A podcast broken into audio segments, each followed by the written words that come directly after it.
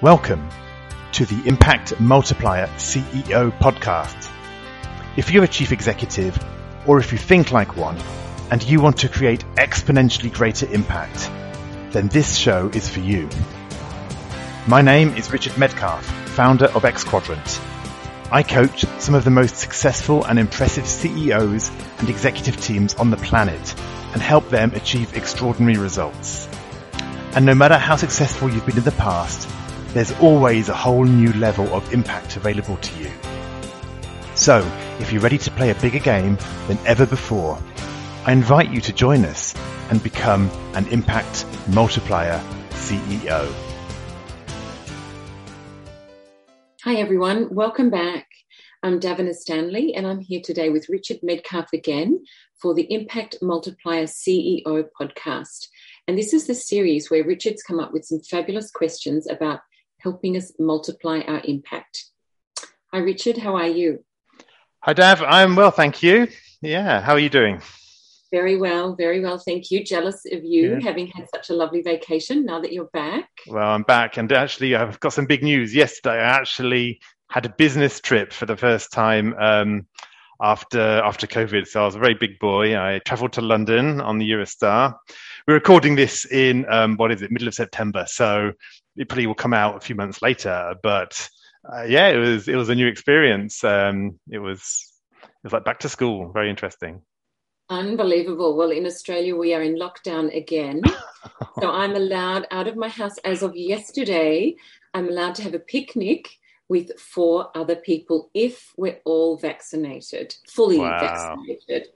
Wow. So I'm, I'm really a long way from the Eurostar. So I'm very jealous. Not only am I jealous for you for your summer vacation when I'm in winter, but also your freedom. So hopefully it won't be too far behind us. We're getting closer. We're 80% uh, vaccinated with our first jab okay. for all okay. the adults yeah. in my state okay. today. Good, so good stuff. Good stuff. Hopefully not too far. Well, you've got, um, you've got, a question for us today, a really good one. Yeah, I have. And um, the question for today is what kind of leader are you growing? What kind of leader are you growing? I think that's a fantastic question, but I'd like you to unpack it a bit so I understand it. What do you mean? What kind of leader are you growing, or leaders are you growing? Yeah, so this speaks to the question of multiplication, right? On any journey, the first journey I think of a leader is that journey of personal transformation, right? That we have to go up the mountain as a leader and kind of become competent and a skilled leader in our, in our own right.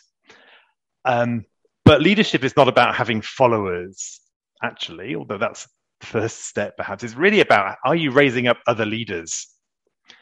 Because if you really think about leadership as it compared with management, I think management is kind of telling people what to do and organizing people, and leadership is really releasing that uh, commitment within other people uh, to a cause, right? A, a, desire to go above and beyond the bare minimum uh, in order to uh, work on something that's you know a shared endeavor together.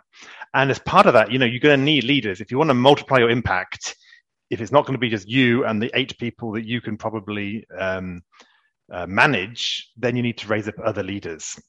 And um, uh, as somebody once said, you know, it's one thing to climb up the mountain yourself; it's another thing to become the Sherpa who takes other people up the mountain. It's a different skill set. Very. I've never heard of it described that way, but I like that a lot. I like that a lot. Yeah. And um, and somebody said, you know, you can't teach this stuff. Well, obviously actually you can you can model it you can uh, it's an apprenticeship journey and you know we all do it when it comes to our kids in many ways right? We need to teach them uh, by but yeah they, they often learn by imitation they learn by watching what we do what's important to us and also through the things we say. Uh, and so i think this question forces us to think about our values because the question is what kind of leaders are you growing? Because you're probably growing a certain sort of leader no matter what you're doing, just like you're raising a certain sort of kid, no matter what you're doing. And so uh, when I think about what kind of leaders, it's well, for me, it's like, what are you optimizing for? What are you optimizing for? What's the priority? So there's short term performance, people who are just driven by getting the dopamine hit of the next month's results or whatever it is. Mm-hmm. Uh, are you optimizing for behavior? So, are there certain principles of acting that actually take precedence, even if that means you might suffer in the short term?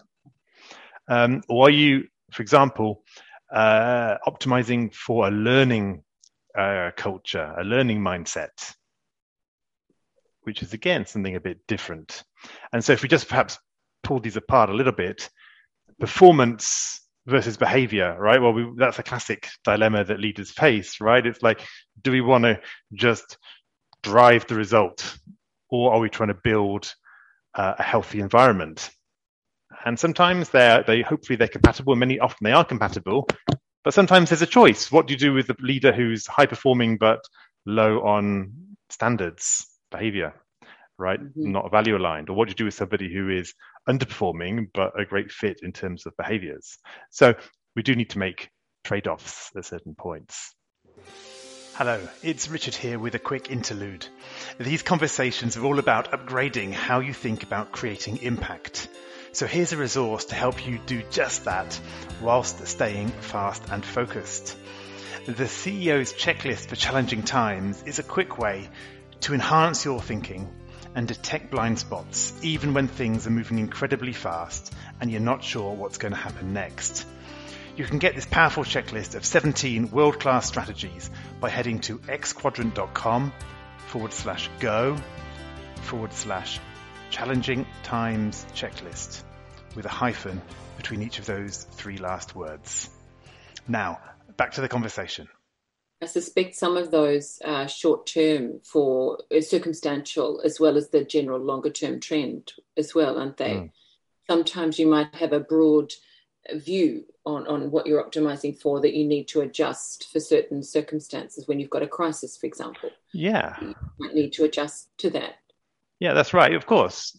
Um, but again, we're kind of looking for, you know, is it, you know, is, is it a performance mindset? Is it, but you know, is, is, is it actually you know, is, is it what are you doing or is it who are you being? Um, and it was how are you growing? And so performance versus learning is another interesting dilemma because it's been shown that actually uh, a high performance culture will reward um, a, again a certain behavior which is not always ready to adapt and so often we think we talk about we think about performance but if you think about performance that means you're measuring it against a fixed set of rules.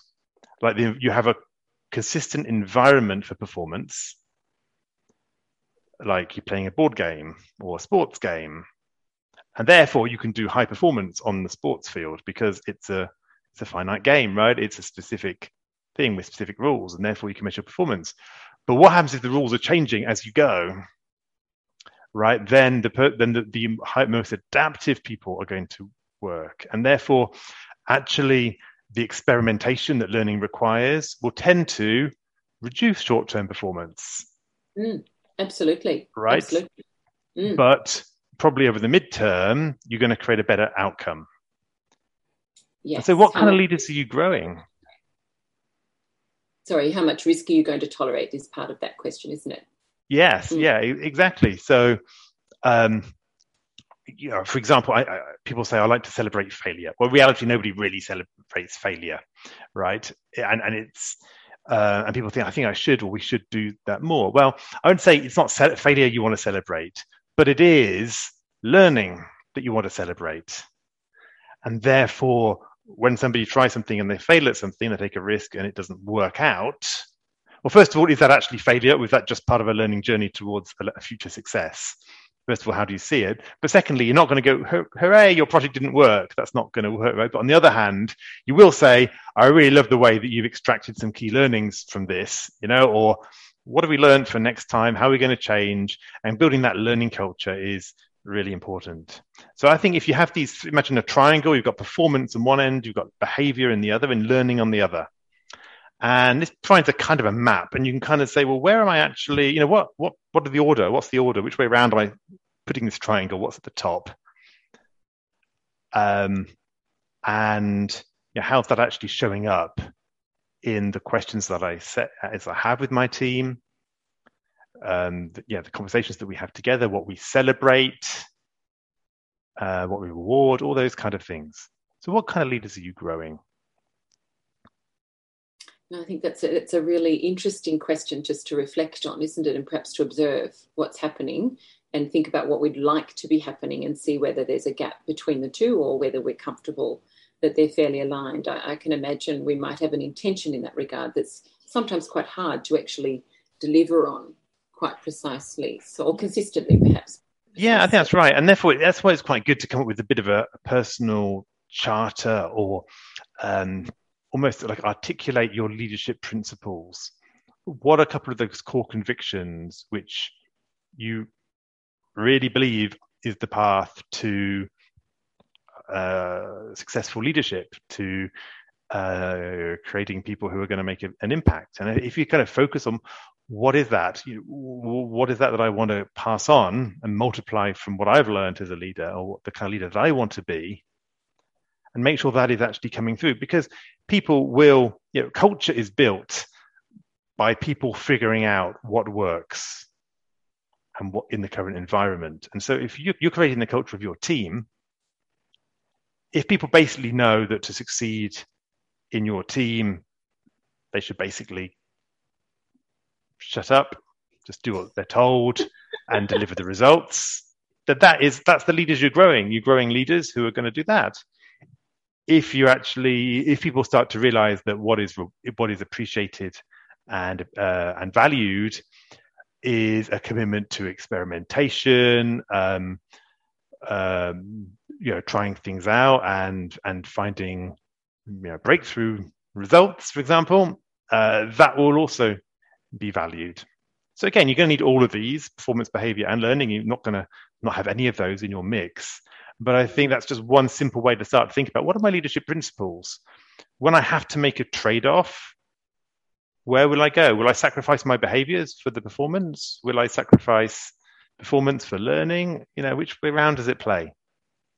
And so that would be what I would recommend as a simple call to action is just try to draw out that triangle uh, and just use that to think through uh, just a few leadership principles that you would love to pass on to your team. And that's it. Mm. I think that's really helpful, that visual of the triangle and perhaps thinking about the way the orientation of the weighting for each at, at, as your, your base case, perhaps your ideal place to have. I think that's that's a really nice, helpful visual that encapsulates what you've just said there. No, that's that's terrific. So next time we have another question. And um, Richard's holding back. He's not telling me what the X means. He's got a quirky title for this one. It is WWXD. So I'm looking forward to hearing what Richard means from that. As usual, he's holding it back from me. I look right. forward to drawing it out from him when we get together for our next next session. So if you'd like to um, go and, and, see other podcasts in the series, you can go to xquadrant.com slash podcast. So unless Richard's got anything else to add there, we're I've got one last thing, which is really just a, summary, a little a reflection on this on this episode. Yeah, this question is not a question that you need to ask if you just want to drive performance in the current quarter. This question is really a question about legacy, and it's a question about multiplying your impact, and it's a question of yeah of scaling, right? Um, these questions to multiply your impact, and so if you're serious about multiplying your impact, this is really a key question. It's who are you raising up around you? Yeah, that's terrific. I can absolutely see that playing out. So thanks so much, and we look forward to seeing you again next time with Richard's WWXD question that has me so curious. Bye for now. Speak soon. I hope you enjoyed this conversation. Now let's talk about you. When you're in top leadership, when you're in the biggest role of your career, who supports you at a deep level as you lead others? Who helps you multiply your impact and get to the next level? If you're ready to learn more about our content, our coaching, and our community, then visit us at xquadrant.com.